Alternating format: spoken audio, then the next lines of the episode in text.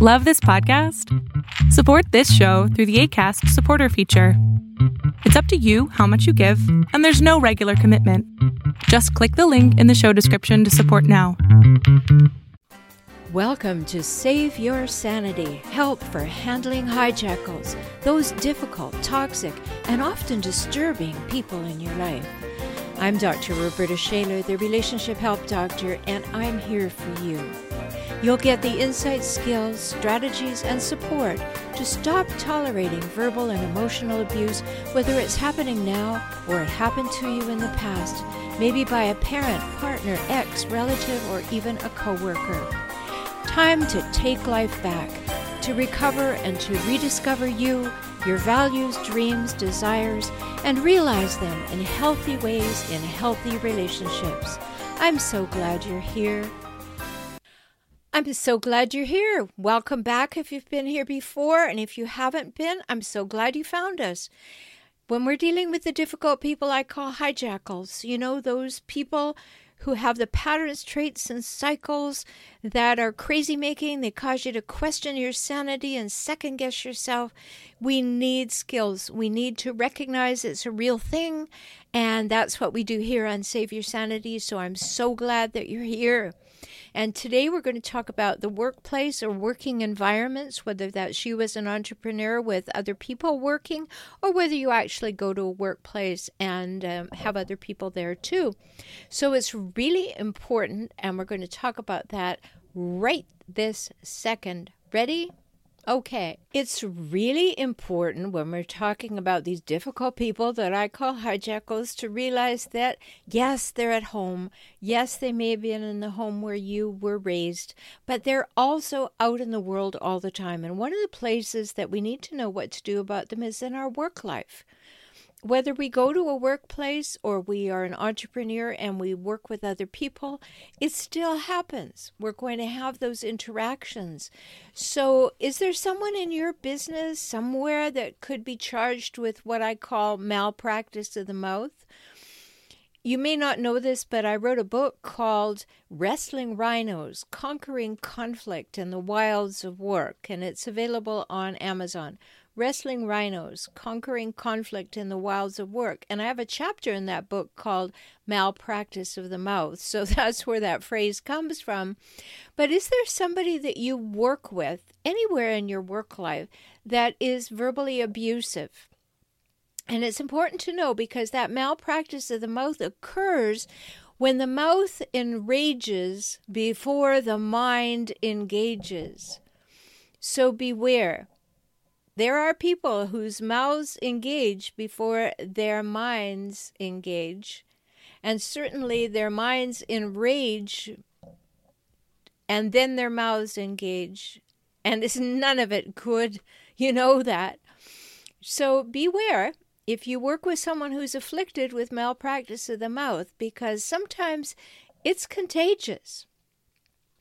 And there is no room in the workplace or in your work life for verbal violence, none at all.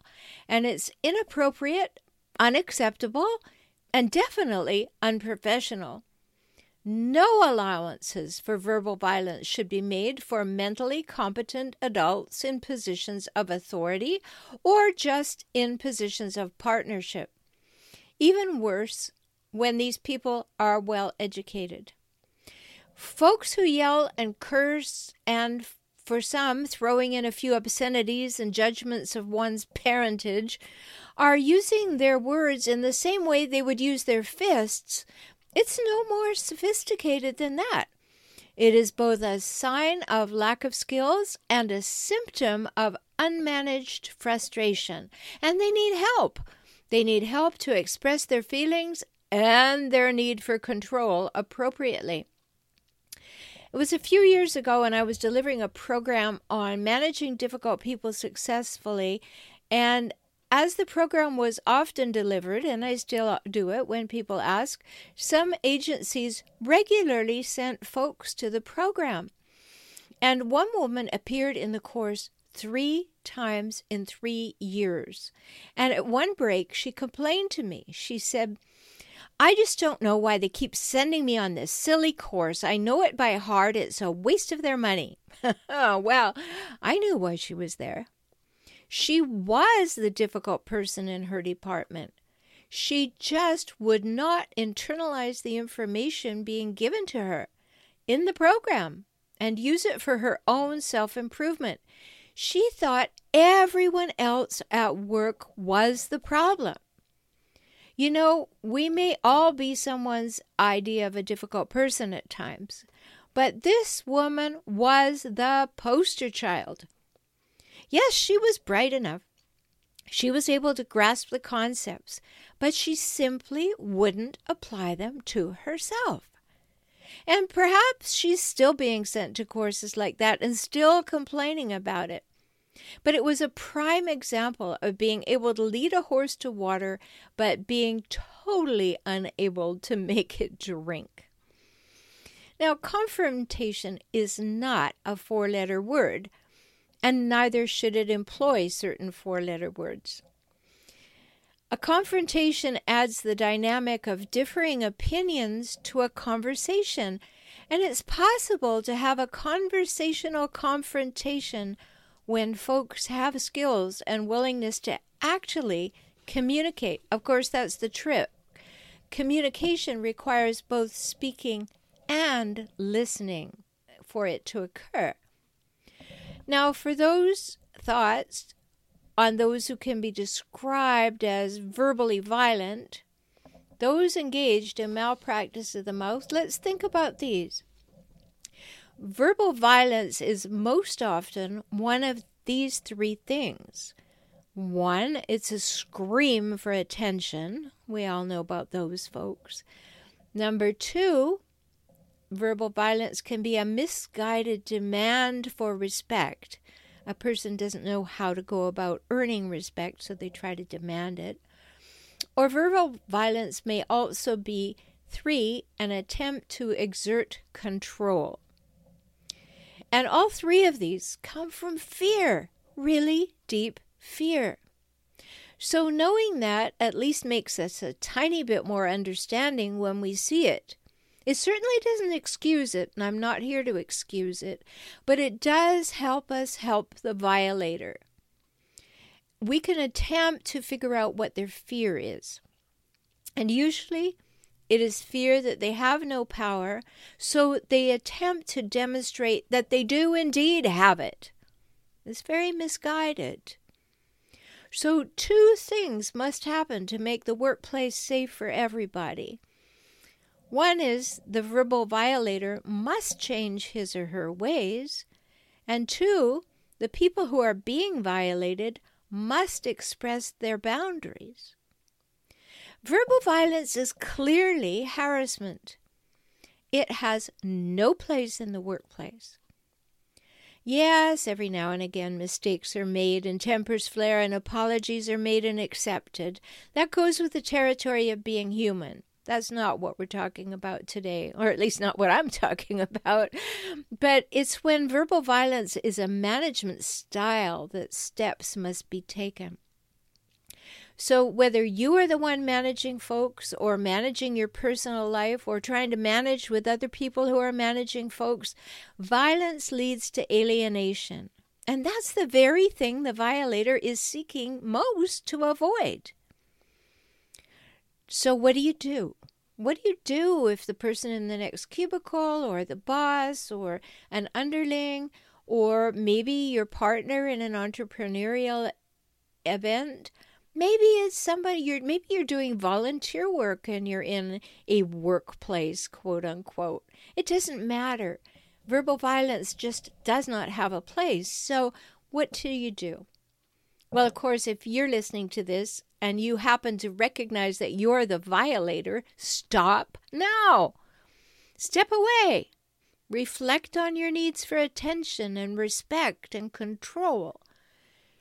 Work with somebody. Work with me if you like, but work with somebody who can help you uncover your fears and learn to express yourself appropriately. Because you need to examine these three questions are your needs healthy? Are they actually serving you well? And are they appropriate in this circumstance? Because those three things are essential for you to think through.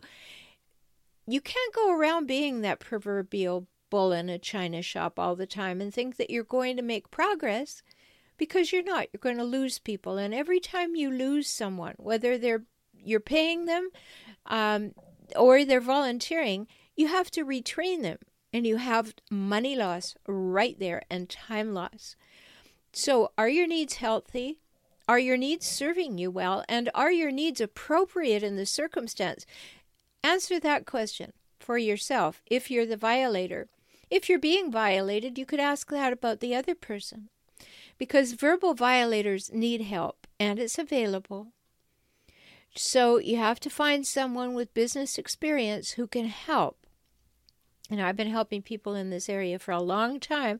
I've worked with many executives and entrepreneurs who recognized that they were being those bulls in china shops, maybe were bullying. Maybe they weren't getting the results they wanted and they recognized they wanted to get them, so they thought they maybe look at their own style. Great start.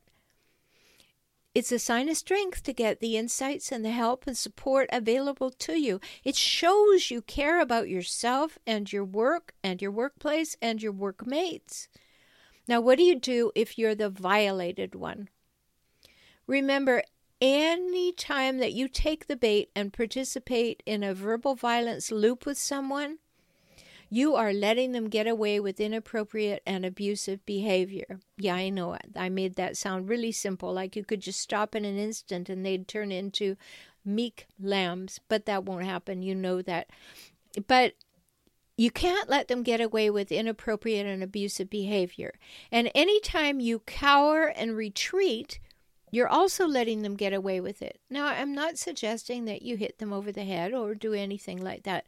I'm just suggesting that if you are being violated, speak up. Simply say that you find their treatment of you unacceptable and that you're willing to have a conversation when it can be done with respectful dialogue and then move away. Okay? Say something, express a boundary you know, and you can say it in the very best style that I teach in my book Kaizen for Couples. Use a personal weather report. I've talked about it in other podcast episodes. That's when you know that you have the absolute right and responsibility to speak up and say, This is what's happening for me. So it might sound like, I feel disrespected right now. I feel that it would be best to step away and wait until things are cooled down, and that's what I'm going to do. But you speak up because you are not going to just allow the violator to walk all over you, and you're not going to let them get away with it. So you speak up and you let them know that their treatment of you is unacceptable, and you are willing to speak with them at a time when heads are cooler, and then move away. And you also need to tell the violator that if change does not occur, you will go and escalate the issue. You will talk to somebody who will need to know that this is going on. And it's not a threat, but you have to give it a name. You have to tell the violator, the offender, if you like, that you will make his or her behavior known and do it. And I know this sounds simple and it's not always easy, but putting up with anger in any form is not easy either, nor is emotional or, or verbal abuse. And verbal violence in the workplace definitely falls into the category of abuse.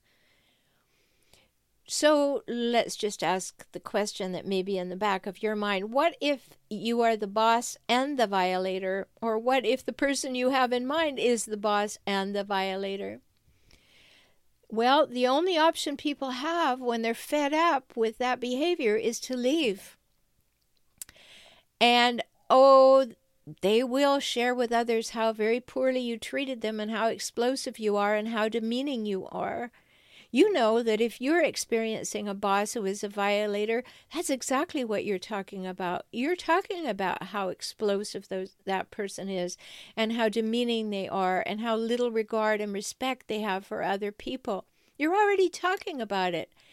And when that message gets out in the world, it's going to be very difficult for that company to get good staff, and certainly even more difficult for them to keep them. So, if you're recognizing anything in this, you as the violator, you as the boss and the violator, you as the violated, you need to get some help because if you don't have the skills to speak up, then you're going to feel violated over and over again. And a pattern of verbal violence will not stop until someone takes the actions to stop it, and that better be you. You know, as Nike says, just do it because your life is too short to be abused or abusing. So I hope this will help you. I hope you are not now thinking, oh, well, it's too hard to get another job and I can't speak up and I can't do this and that. There are ways. Maybe they're not direct, but there are ways. And I'm happy to help you with that. Know that you can go over to forrelationshiphelp.com slash join. You can get an introductory one hour session with me for only $97. We can talk about this and solve a problem, get you some skills. Also, join Optimized Circles and get the wisdom of the group. Go to forrelationshiphelp.com. I'm so glad you spent this time with me today. I hope you heard something that touched your heart and empowered you to move forward. You can have the life and relationships that you most want, and that begins with you within you today. I'm always here for you. Life can get better, and you heard that from me, the Relationship Help Doctor. I'm Roberta Shaler, and I work with clients throughout the world through video conferencing. We can talk. So learn more at forrelationshiphelp.com, F-O-R relationshiphelp.com, or visit me on YouTube at For Relationship Help. Join me for next week's show. slash circles and join in there. I'm in there all the time answering questions, so come on over. So let's not get any more time under our belt being verbally violated or being verbally violating. You can do something about it. Do it. Talk soon.